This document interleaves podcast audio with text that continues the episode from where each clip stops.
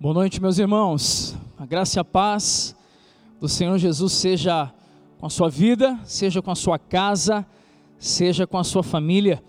E eu quero, nós já oramos aqui pelas crianças, oramos pelas famílias, mas eu preciso fazer mais uma oração nesse momento. Nós temos um irmão amado, precioso aqui da nossa comunidade, o irmão Cláudio Miranda, que a sua mãe, a irmã Ivanete, ela está em São Paulo e ela está sendo submetida a um tratamento bastante agressivo, lutando contra uma enfermidade que a acometeu.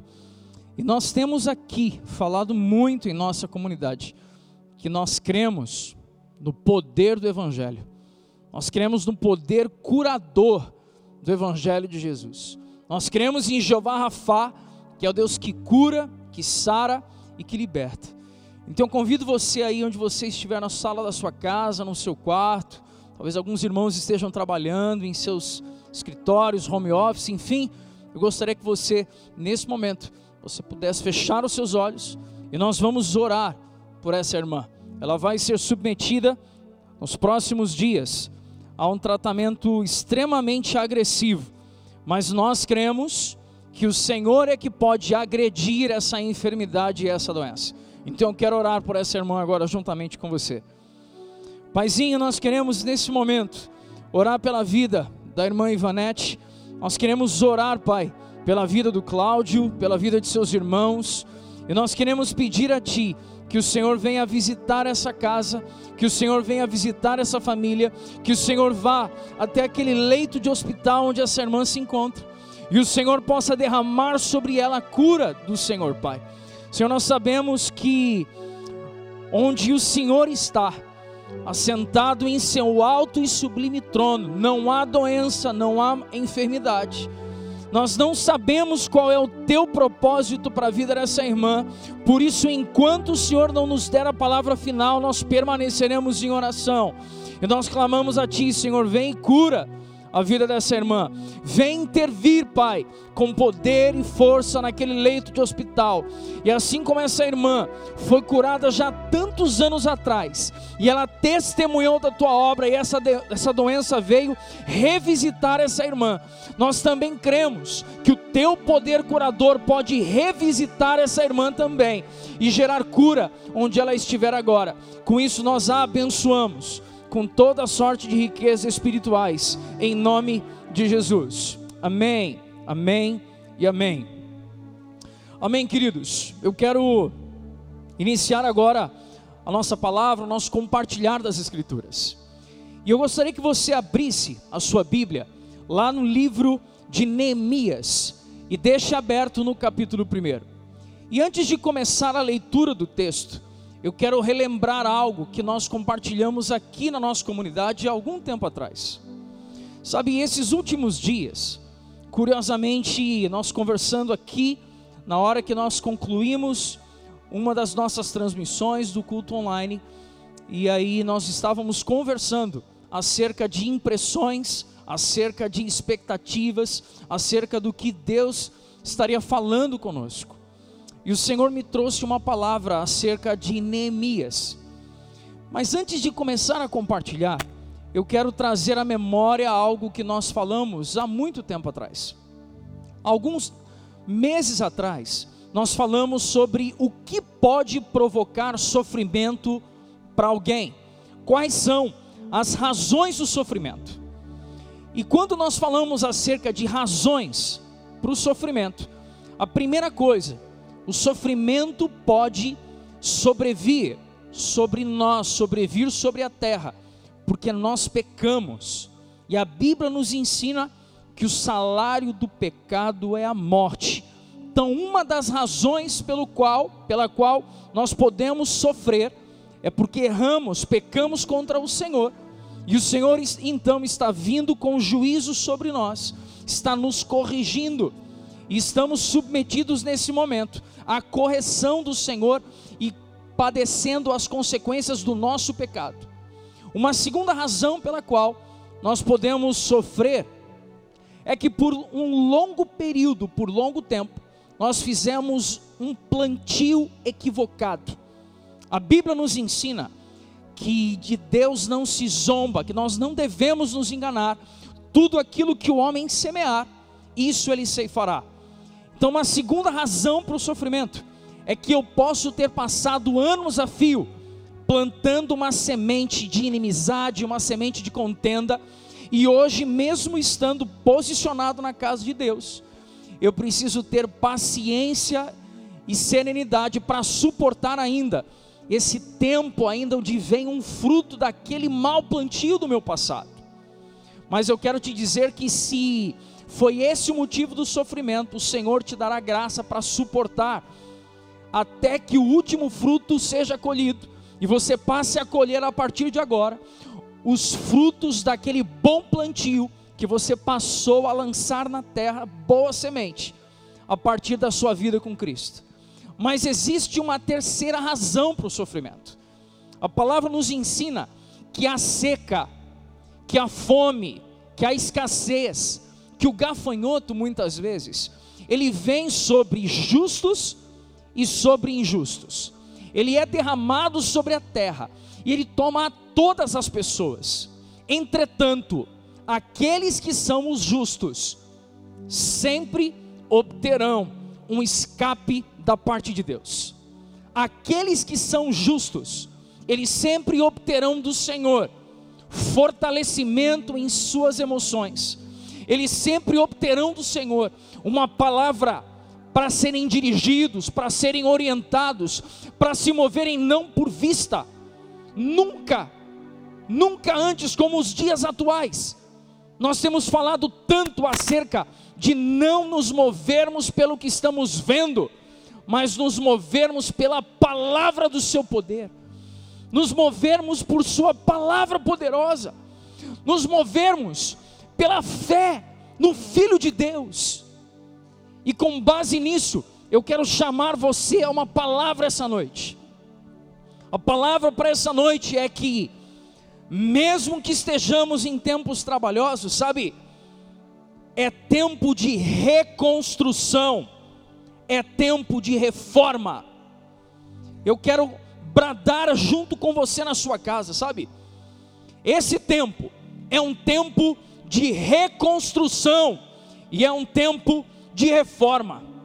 É um tempo para nós, homens e mulheres de Deus, para nós, como sacerdotes dos nossos lares, para nós nos posicionarmos, dizendo que, ei, esse é o tempo onde eu vou reconstruir todas as áreas que estiverem em brechas, todas as áreas que estiverem em aberto, todas as áreas que estiverem submetidas aos ataques do inimigo, essa é a hora de uma reforma, essa é a hora de uma reconstrução. E com base nisso, eu quero começar então a leitura de Neemias capítulo 1, que nos diz assim: estas são as memórias de Neemias, filho de Acalias. No mês de Quisleu, no vigésimo ano do reinado do rei Artaxerxes, eu estava na fortaleza de Suzã. Anani, um de meus irmãos, veio me visitar com alguns homens que haviam chegado de Judá. Perguntei-lhes a respeito dos judeus que haviam regressado do cativeiro e da situação de Jerusalém. Eles responderam: As coisas não vão bem para os que regressaram à província de Judá. Eles estão passando por dificuldades e humilhações. O muro de Jerusalém foi derrubado e suas portas foram destruídas pelo fogo. Quando ouvi isso, sentei-me e chorei. Durante alguns dias, lamentei, jejuei e orei ao Deus dos céus. Então disse: Ó Senhor Deus dos céus, Deus grande e temível, que guardas tua aliança de amor leal para com os que te amam e obedecem os teus mandamentos. Ouve a minha oração, olha do alto e vê que oro noite e dia por teu povo, Israel. Confesso que temos pecado contra ti. Sim, minha própria família e eu pecamos contra ti temos pecado terrivelmente contra ti, não temos obedecido a teus mandamentos, decretos e estatutos, que nos deste por meio do teu servo Moisés. E por fim, no verso de número 11, ele ergue a sua voz dizendo: Ó oh Senhor, por favor, ouve a oração deste teu servo, ouve as orações de teus servos que se agradam em te honrar. Peço que me concedas êxito hoje e que o rei me seja favorável. Ah, irmãos, preste atenção no que nós queremos discorrer na noite de hoje. Nós queremos começar dizendo acerca de quem foi Neemias. Neemias, um hebreu, um judeu, um homem que sabia de onde ele era, um homem que tinha senso de pertencimento, um homem que sabia de onde ele vinha, conhecia suas origens, um homem que em seu coração havia amor, havia zelo, não apenas pela cidade de Jerusalém, não apenas por Judá, não apenas por Israel, mas perceba que Neemias estava servindo a um rei conhecido como o rei Artaxerxes. Neemias servia como um copeiro, um ofício, uma função naquela época de extrema confiança. O rei só comeria algo, o rei só beberia algo depois que aquilo passasse pelo paladar de Neemias. E agora perceba que Neemias, em certo dia, estava no palácio e aí me chama a atenção que ele estava na fortaleza de Suzã. Sabe, Neemias estava em que lugar? Neemias estava em um lugar fortificado. Neemias estava em um lugar equipado. Neemias estava em um lugar onde ele não corria risco algum. Ah, irmãos, eu preciso enfatizar isso. Neemias estava em um lugar onde a sua vida não corria riscos. Neemias estava em um lugar onde ele estava completamente guardado de qualquer inimigo, guardado de qualquer enfermidade, guardado de quaisquer oposições que pudessem existir. Neemias estava em uma fortaleza.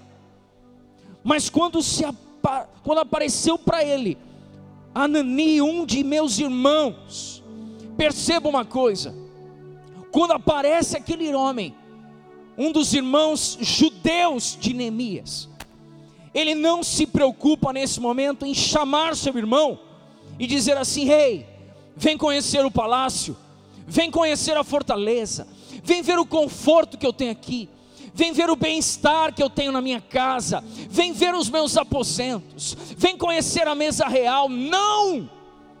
A primeira coisa que Neemias faz, e como primeiro ponto dessa mensagem, Neemias revela que há uma dor em seu coração por seus semelhantes, há uma dor em seu coração por aqueles que são da sua terra.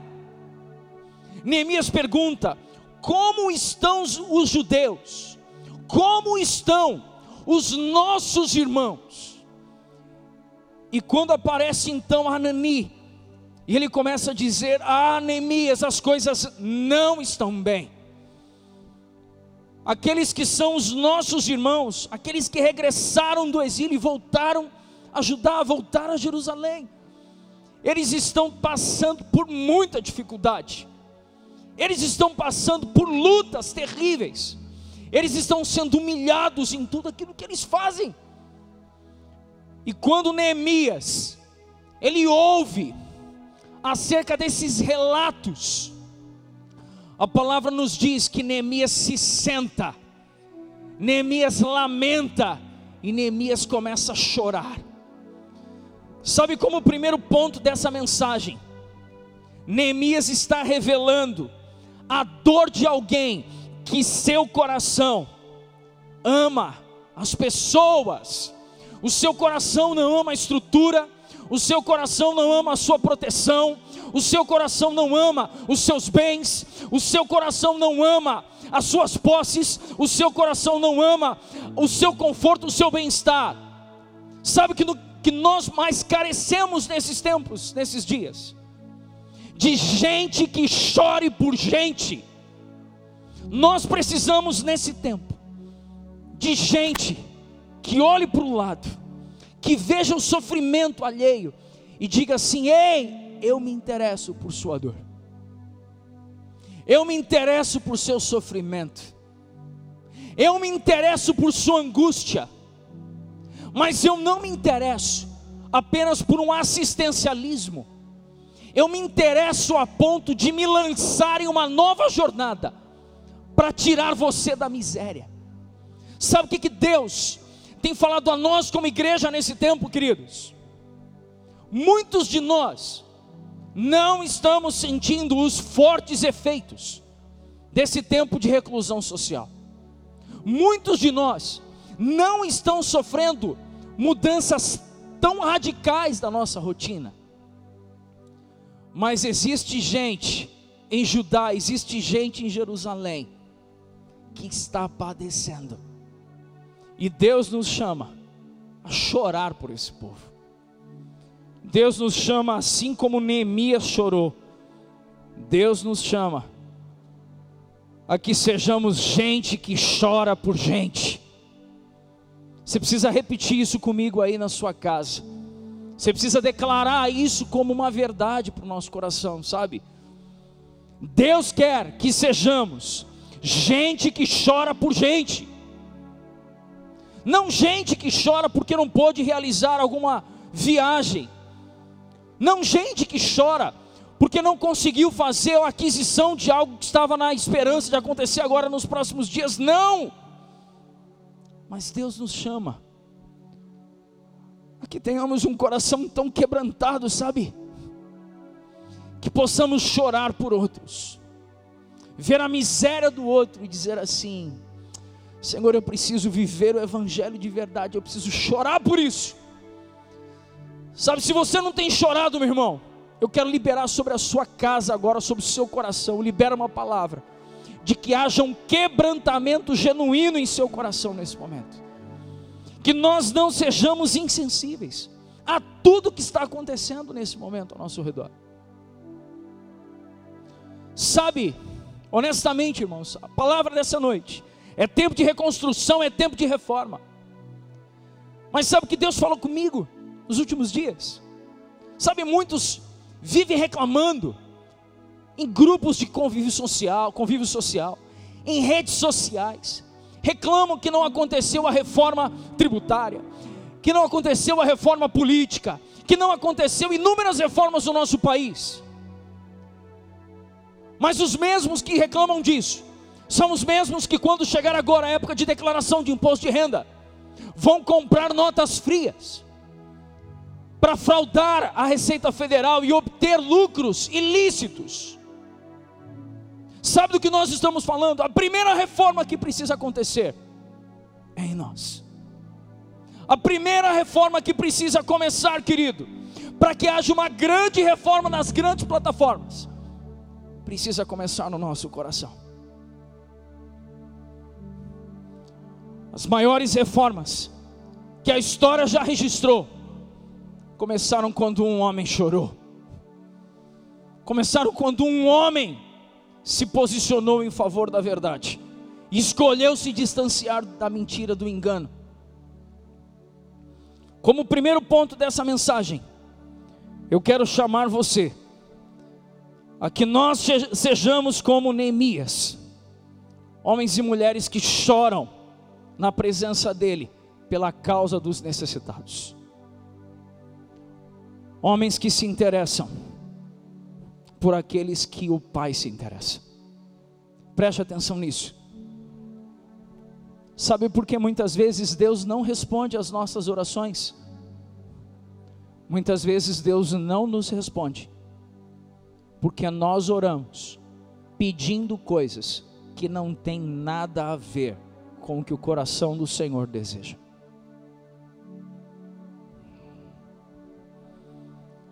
Que o Senhor nos dê um coração como o dele. Ah, Senhor. Ah, Senhor. Dá-nos um coração de carne, não um coração de pedra ah, Senhor, dá-nos um coração que chora por aquilo que o Senhor chora. Dá-nos um coração, Pai, que busca aquilo que o Senhor busca. E o Senhor busca o órfão, o Senhor busca o perdido, o Senhor busca o quebrado no meio. Que nós sejamos esses, Senhor, que partem em busca daqueles que ninguém lembra, que todos esquecem. Que sejamos como Neemias, que o nosso coração se abata com as coisas que o teu coração se entristece também. Em nome de Jesus.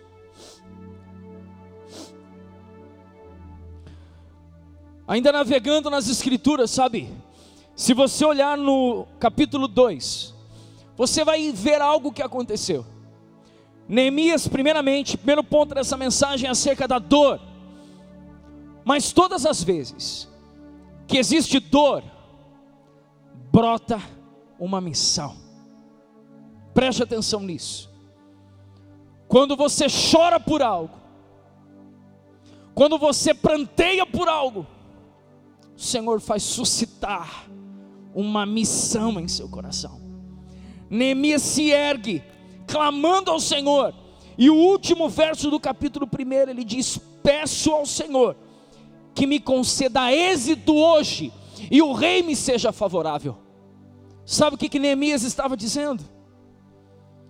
Eu não posso ouvir isso e ficar parado. Ah, missão serra Há cristãos do tempo presente que nos ouvem aqui essa noite cultuando ao Senhor conosco. Nós não podemos ser aqueles que ouvem algo e mandam um outro ir. Nós precisamos assumir isso como missão da nossa vida. Precisamos fazer valer o nosso nome, Missão Serra fazendo missão aqui na Serra, aqui em Serra. Segundo ponto, nós falamos sobre provisão. Sabe por quê?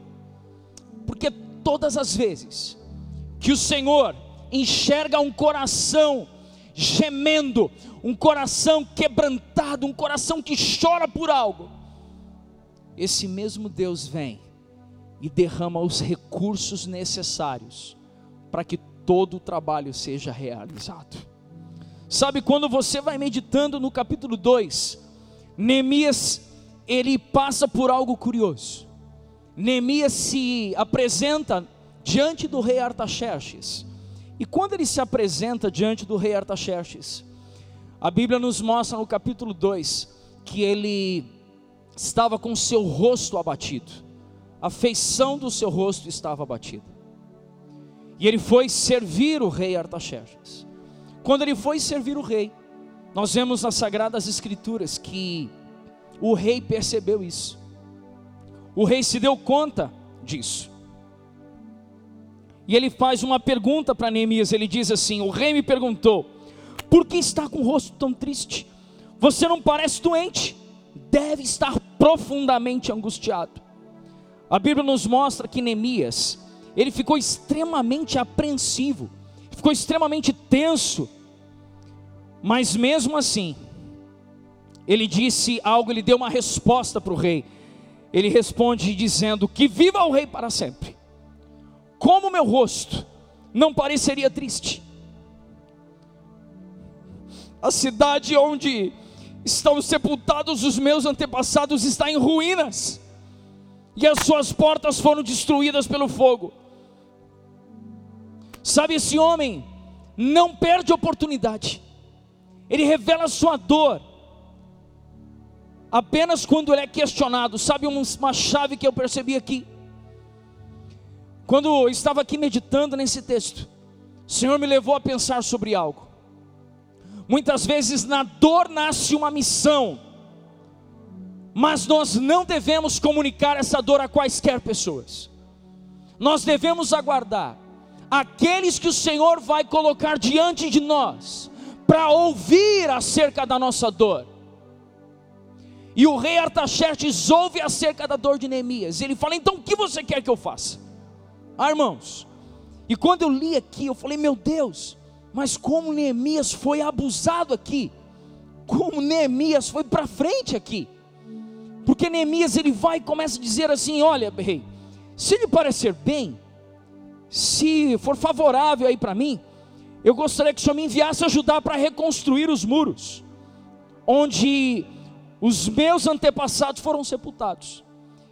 E aí, quando vai lá no versículo 8 do capítulo 2, ele ainda diz assim: Peço ainda que você me dê uma carta para levar a Azaf, administrador da floresta, com instruções para que me forneça madeira.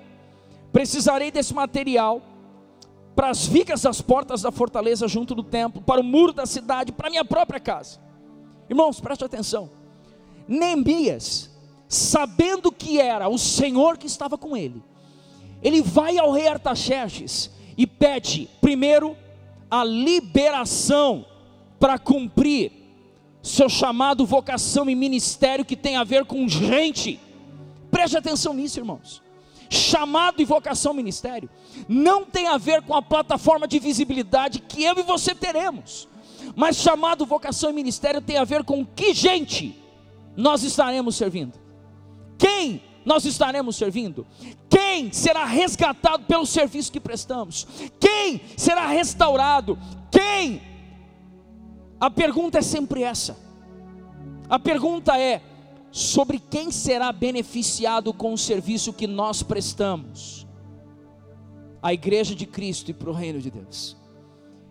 Como se já não bastasse ele pedir a liberação, ele ainda pede os recursos. Ele pede madeira, ele pede carta de recomendação para ir atravessando todo o trajeto para chegar em Judá, chegar em Jerusalém.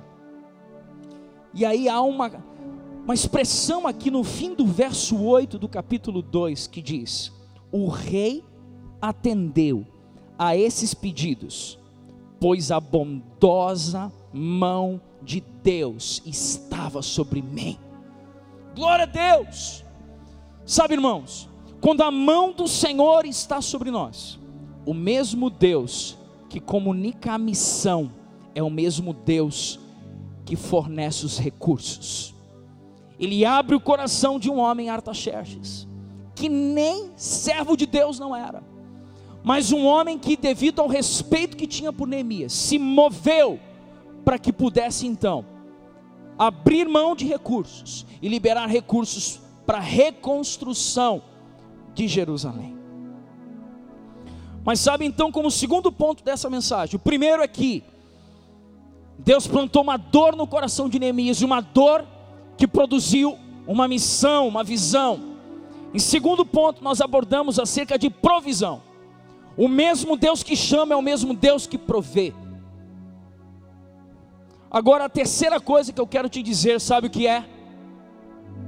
Sabe, nós temos irmãos preciosos em nossa comunidade, irmãos preciosos em comunidades vizinhas da gente aqui na Serra, na Grande Vitória, irmãos que prestam um serviço extremamente relevante para a igreja e para o corpo, de Cristo. Receberam do Senhor vocação e receberam do Senhor também provisão. Mas sabe qual é o próximo nível, o próximo estágio? O próximo estágio é você lidar com luta e oposição. O próximo estágio para quem é vocacionado e está recebendo recursos de Deus é você saber que você vai lidar com gente se opondo. Agora, deixa eu colocar um termo aqui muito importante para você, eu quero que você preste muita atenção. Sabe o que, que nós precisamos compreender? Nós precisamos compreender que a oposição não vem, não vem contra nós. Sabe, tem gente que muitas vezes parece que se sente perseguida, gente que tem complexo assim de perseguição, sabe? A oposição, sabe por que ela vem? A oposição vem para que você não faça o serviço do reino que o Pai espera que você faça. Mas espera aí, não é sobre você, como é que você está querendo dizer isso, pastor? Sabe o que acontece? Se você não fizer aquilo que o Pai nos chamou para fazer, pessoas ficarão descobertas e ainda viverão em ruínas. E como o diabo veio para matar, roubar e destruir, ele quer manter o cenário de, assola, de desolação, ele quer manter o cenário de destruição. E se eu e você não correspondermos, nós permaneceremos inertes, parados, estáticos, e muitos permanecerão em ruínas ainda, como em Jerusalém nos tempos de Neemias. Sabe qual é a oposição que Neemias enfrenta? Neemias começa a se dar conta de que dois homens, Sambalat e Tobias, eles souberam da chegada de Neemias em Jerusalém. Sabe, Neemias sai ali de onde ele estava, em Suzã, em viagem, vai até Jerusalém. E quando ele chega em Jerusalém, para analisar o ambiente, para observar como as coisas estavam, dois homens, Sambalat e Tobias, a Bíblia nos ensina no capítulo 2, verso 10, que eles ficaram irritados, porque alguém veio promover o bem a Jerusalém. Sabe o que isso mostra? Que tem gente que quanto pior, melhor. Tem gente que se alegra com a desolação de alguém. Tem gente que quer manter lugares destruídos, porque isso lhe sustenta na condição de poder. Mas sempre haverão homens e mulheres como Neemias, sempre haverão homens e mulheres que planteiam pela destruição e se levantam para reconstruírem o que precisa ser reconstruído. Sabe, deixa eu dizer uma coisa para você. Se você quer ser um reformador, um reconstrutor, eu quero liberar uma palavra sobre você. Que você tenha esperança no coração e olhos iluminados. Quero liberar essa palavra sobre você. Um coração cheio de esperança e olhos iluminados. Sabe, deixa eu te explicar onde eu quero chegar. Toda pessoa que tem em seu coração um ímpeto de reforma e reconstrução, ela consegue ver o que ninguém vê. Todo aquele que guarda em seu interior um ímpeto por ver as coisas melhores, as coisas sendo consertadas, sendo reformadas. Parece que ele vê beleza, onde as pessoas só veem entulho. Me permita compartilhar algo brevemente. Algum tempo atrás, a minha esposa quis, em nossa casa, pegar uma parte dela, o fundo das, da nossa casa, o quintal na parte de trás, e ela quis fazer uma reforma. E eu me recordo que eu, inúmeras vezes, me opus àquela reforma que ela quis fazer. Inúmeras vezes eu olhei e disse assim: não, eu, eu não acho que vai dar certo, eu não acho que vai ser bom para a gente agora. E eu comecei a criar uma grande dificuldade. Mas a minha esposa, por ela ser uma mulher que lida nessa área de projetos, ela lida nessa área de desenhos, ela via o lugar, não como ela gostaria, mas em seu coração havia uma esperança, e em sua mente havia uma compreensão de como aquele lugar poderia se tornar. Sabe o que eu quero liberar sobre você nesse momento, irmão? Eu quero liberar sobre esse nesse momento sobre a sua vida que eu e você tenhamos olhos como Neemias teve. Assim como minha esposa teve olhos em relação a um pequeno quintal. Neemias chega, se você olhar no capítulo 2, ele vai ali com um animal montado em um animal.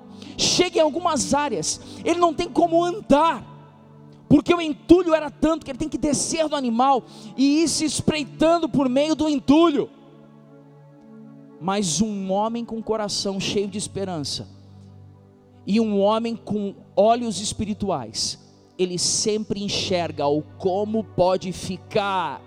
Ele não é preso por aquilo que ele vê, porque o seu coração é cheio de fé e de esperança. Eu quero liberar essa palavra sobre a sua vida, que você seja um reconstrutor, mas nós não podemos deixar de considerar que teremos oposições, mas ainda assim vamos manter o nosso coração cheio de esperanças. Sabe, deixa eu te dizer uma coisa. Abra sua Bíblia aí, em Neemias 2, no verso de número 20. Neemias 2, verso de número 20. Sabe quando você lida com oposição? Deixa eu te dizer uma coisa muito simples e muito séria aqui. Quando você lida com dificuldades, o que, que você faz? Quando você lida com dificuldades, você não tem que dizer que eu vou contar para minha mãe. Quando você lida com dificuldade, você não tem que dizer, eu vou contar para os meus amigos. Quando você lida com dificuldades, você tem que dizer, eu vou contar para o meu pai. Porque o meu pai é o Senhor do universo, o Rei da glória. Em Neemias 2:20, no meio daquela bagunça de Sambalat e Tobias, bombardeando as emoções do povo, ele diz assim: Ó Deus dos céus, o Deus dos céus nos dará êxito, nós, seus servos, começaremos a reconstruir esse, esse muro, e vocês, porém, não têm nenhuma parte, nenhum direito legal ou histórico sobre Jerusalém. Você sabe o que Neemias está fazendo aqui? Ele está se posicionando firmemente sobre o seu papel, o seu ofício, o seu compromisso e sua jornada. Sabe um ponto que eu quero deixar como palavra para você, meu querido? Quero lembrá-lo que de forma muito especial, Neemias estava preparado emocionalmente para a reconstrução. Neemias estava preparado psicologicamente para a reconstrução. Neemias estava preparado espiritualmente para a reconstrução. Sabe o que Deus está nos chamando para fazer?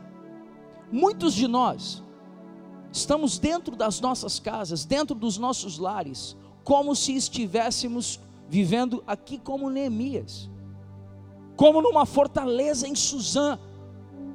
Mas existe uma terra assolada lá fora e chegará a hora de nos erguermos, buscarmos recursos para realizar a grande reforma que o Senhor espera que nós possamos fazer aí por esse lugar, por esse mundo.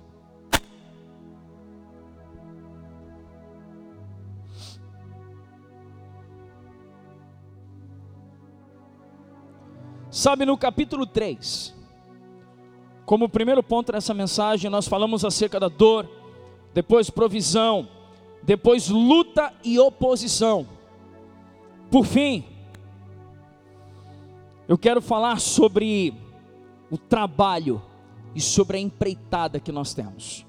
Se você olhar no capítulo 3, você vai navegando no capítulo 3 e vai perceber que Neemias ele ele trabalhou, irmãos.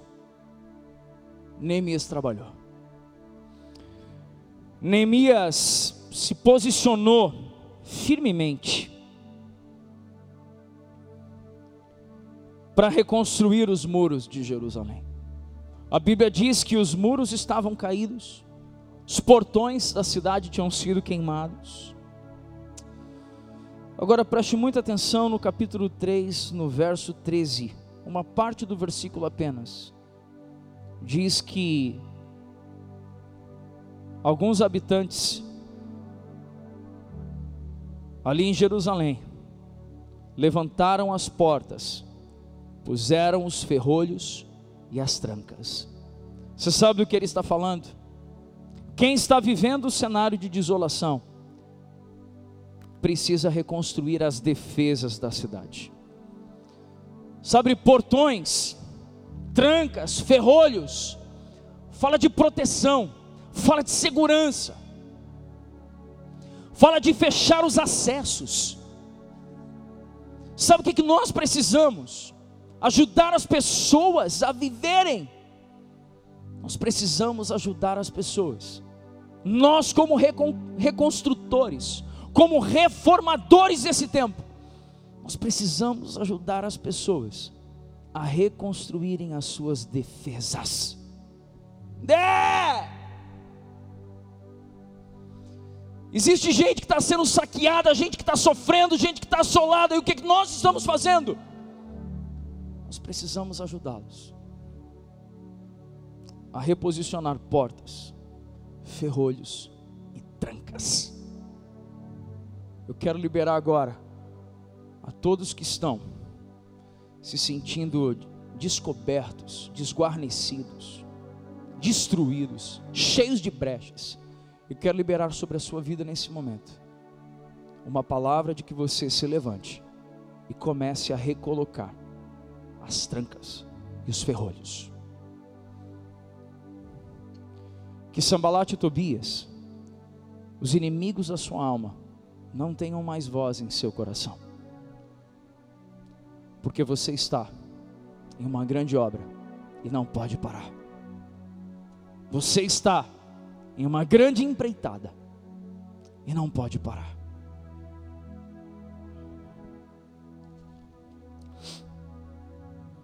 Sabe uma outra marca dos tempos de Neemias? Uma outra marca é a diligência, irmãos. Sabe como palavra profética para nós no ano de 2020, liberada pelo nosso pastor titular, pastor Igor Abraão. Que esse seria para nós um ano de resiliência. Curioso, porque resiliência se aprende em tempos difíceis e trabalhosos. Sabe o que acontece no capítulo 4? Eu gostaria que você ouvisse esse relato. Em um dado momento, Sambalat e Tobias, eles começaram a dizer que eles invadiriam Jerusalém e atacariam Jerusalém por meio de brechas que ainda não tinham sido fechadas. Sabe, e eles planejavam vir, lutar, causar confusão. Mas em Neemias 4:9, Neemias declara algo, mas nós oramos a nosso Deus e colocamos guardas na cidade. Ei, preste atenção nisso. Nós oramos ao nosso Deus, mas também colocamos guardas na cidade. Sabe o que isso me faz lembrar? Isso me faz lembrar das Sagradas Escrituras, já no Novo Testamento, que nos ensina que nós devemos orar e vigiar, nós devemos orar e estar atentos, nós devemos clamar e prestar atenção. Sabe, os dias de hoje não são diferentes. Nós estamos buscando reconstrução. Nós estamos buscando viver uma nova estação, um novo tempo de resiliência. Sabe o que precisamos fazer? Não basta você ir para o seu quarto secreto, e quando você sai do seu quarto secreto, você se considera uma fortaleza intransponível.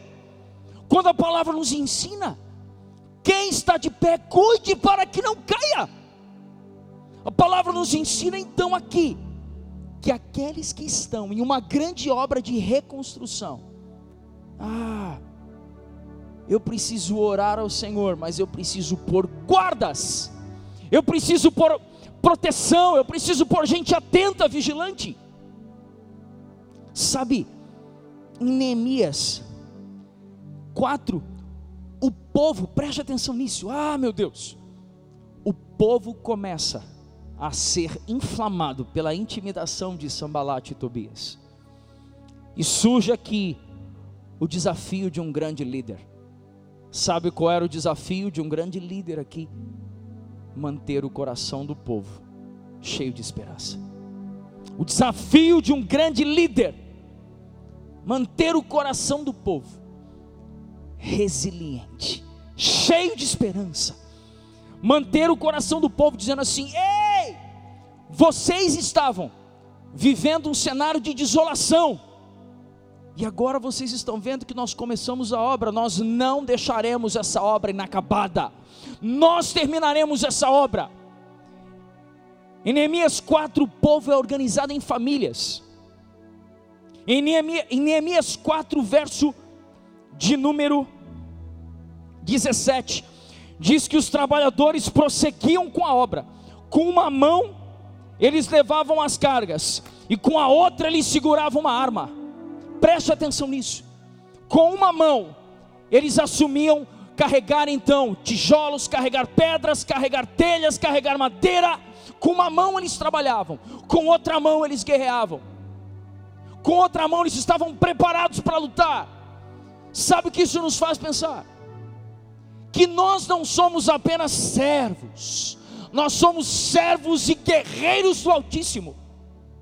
Nós somos aqueles que servem com simplicidade e devoção, obedecendo a voz daquele que é o nosso Senhor. Mas nós também somos, segundo Paulo declarou quando escreveu a Timóteo, dizendo: Você lute o bom combate, porque aquele que é um bom soldado não se detém, não se envolve com as coisas dessa terra, mas ele chora por ela e trabalha por ela. Assim como nós estamos vendo aqui nos dias de Neemias. Sabe um outro ponto? Para chegarmos ao fim dessa mensagem. Preste muita atenção em algo que nesses dias me trouxe muita alegria ao, ao ler. Neemias foi contemporâneo a Esdras. Neemias, ele se tornou governador do povo de Deus.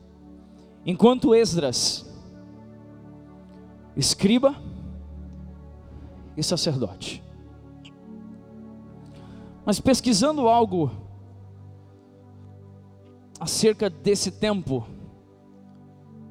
algo me chamou a atenção. Como é que Israel estava? O relato de Anani, um dos irmãos, um dos conterrâneos de Neemias. Cenário de tristeza, irmãos. Semelhante ao cenário que nós vemos hoje. E ele vai contar exatamente para quem? Para Neemias. Em Neemias nós temos o relato do retorno dos exilados a Jerusalém e o restabelecimento do culto. E em Neemias nós temos o relato do retorno dos exilados a Jerusalém e o restabelecimento do culto. Sabe o que chamou muito a minha atenção? O interesse de Neemias não era apenas reconstruir Jerusalém, mas o desejo do coração de Neemias era que uma Jerusalém reconstruída daria possibilidade de restabelecer o culto ao Senhor. Sabe o que significa o nome Neemias? E aqui me encantou isso. O nome Neemias significa Deus conforta. Sabe, o nome Neemias significa Deus conforta. Sabe o que isso quer dizer? Que quando Neemias chega em Jerusalém, vê o cenário de desolação, vê aquele, aquele entulho espalhado pela cidade, vê os sacerdotes então cabisbaixo, cabisbaixos, vê os levitas cabisbaixos, vê o povo cabisbaixo. Quando Neemias chega na cidade, chega então uma mensagem para aquele povo, e a mensagem é: Deus conforta. Aleluia! Deus conforta. Sabe, esse é um dos grandes motivos pelo qual o povo, mesmo vendo todo o cenário de luta, dificuldade e oposição, quando eles olhavam para Neemias, eles lembravam: Deus conforta. Talvez você precisa nesse momento, irmão, no dia de hoje, na noite de hoje, talvez você precisa de um Neemias para entrar aí na sua casa. Talvez você precisa de alguém como ele, que identifica o cenário de desolação. E no capítulo 6, diz que no dia 2 de outubro, 52 dias depois de começarem o trabalho, os muros foram completamente reconstruídos. Talvez o seu coração, sua família, sua casa, sua rotina, está uma desordem extrema, está desolada, está destruída, está em ruínas. E tudo que você gostaria era que aparecesse Neemias, dizendo: Deus conforta. Sabe, eu não tenho um Neemias para a gente dar o seu endereço e ir até a sua casa.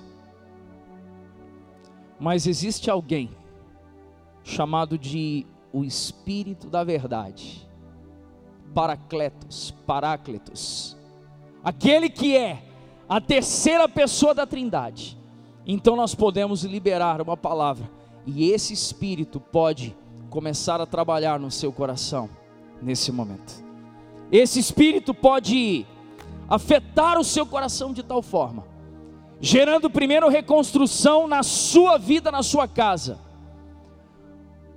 para que além de nós sermos reformados e reconstruídos, nós sejamos os agentes de Cristo para reconstruirmos esse mundo que já está vivendo em ruínas.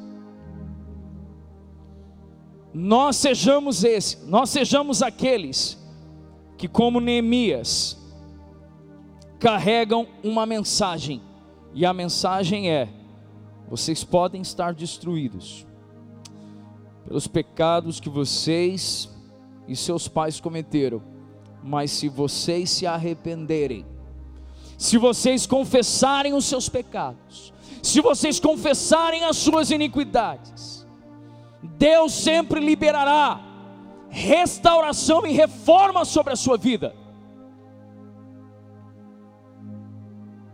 Eu quero orar com você nesse momento. Se você puder, feche os seus olhos nesse instante. Sabe, nós compartilhamos aqui que Neemias foi alguém que assumiu a dor em seu coração. Essa dor lhe deu um encargo. Nesse encargo ele recebe provisão. Após receber a provisão, ele vai lidar com luta e oposição. Mas mantém a sua empreitada, a sua diligência e o fruto disso é que ele está trabalhando para o restabelecimento do culto ao Senhor em Jerusalém. Assim como nós podemos ser usados pelo Senhor para relembrar uma canção que há muito tempo atrás eu aprendi. Tu és o Deus dessa terra, tu és o Deus dessa cidade. Sabe, eu me recordo que alguns anos atrás, pegando o violãozinho, pegando o microfone, quantas vezes eu cantei dizendo: grandes coisas estão por vir, grandes coisas estão para acontecer aqui nesse lugar. E nós podemos dizer hoje sim, porque onde há destruição, nós podemos nos levantar como reformadores e como reconstrutores dessa geração. E eu quero orar com você nesse sentido agora. Pai, com muito temor em meu coração, eu quero clamar a Ti, primeiramente, por uma reforma em nós, Pai, uma reforma individual.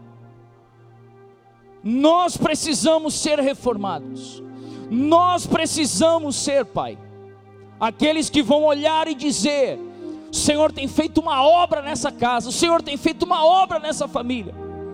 E a obra do Senhor em nós vem a inspirar famílias, vem a inspirar vidas. Que a obra do Senhor em nós venha nos dar uma base para que possamos cooperar para um trabalho de reconstrução e reforma, Senhor, que está por chegar Senhor, quanta expectativa há em nosso coração pelo retorno dos nossos ajuntamentos. Quanta expectativa há no nosso coração, Pai, por nos vermos e nos abraçarmos mais uma vez. Mas nós não queremos cometer o erro que muitos na igreja primitiva cometeram, que queriam permanecer em Jerusalém, quando o Senhor os tinha mandado para os confins da terra. Nós não queremos celebrar esse dia de retorno juntos, chorando e nos alegrando, e permanecermos aqui, Pai. Queremos dizer, Pai, eis-nos aqui, envia-me a mim, eis-me aqui, envia-me a mim, Senhor. Queremos recuperar, Pai, o senso missional da nossa vida.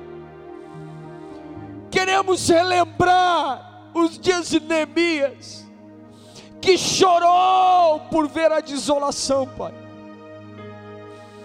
Senhor, não queremos ter um coração sem, sem temor, não queremos perder as lágrimas dos olhos não queremos perder a sensibilidade do nosso coração, Pai. Queremos corresponder aquilo que o Senhor está fazendo nesse tempo, nessa época, Pai. Que o nosso reencontro seja incrível, sim, mas que seja cheio de encorajamento mútuo uns aos outros, para que possamos cumprir o ID por todo o mundo, pregai o Evangelho a toda criatura, porque nós somos os teus pés, Jesus, andando por aí, Pai, proclamando o Evangelho, curando, nós somos as tuas mãos, Senhor.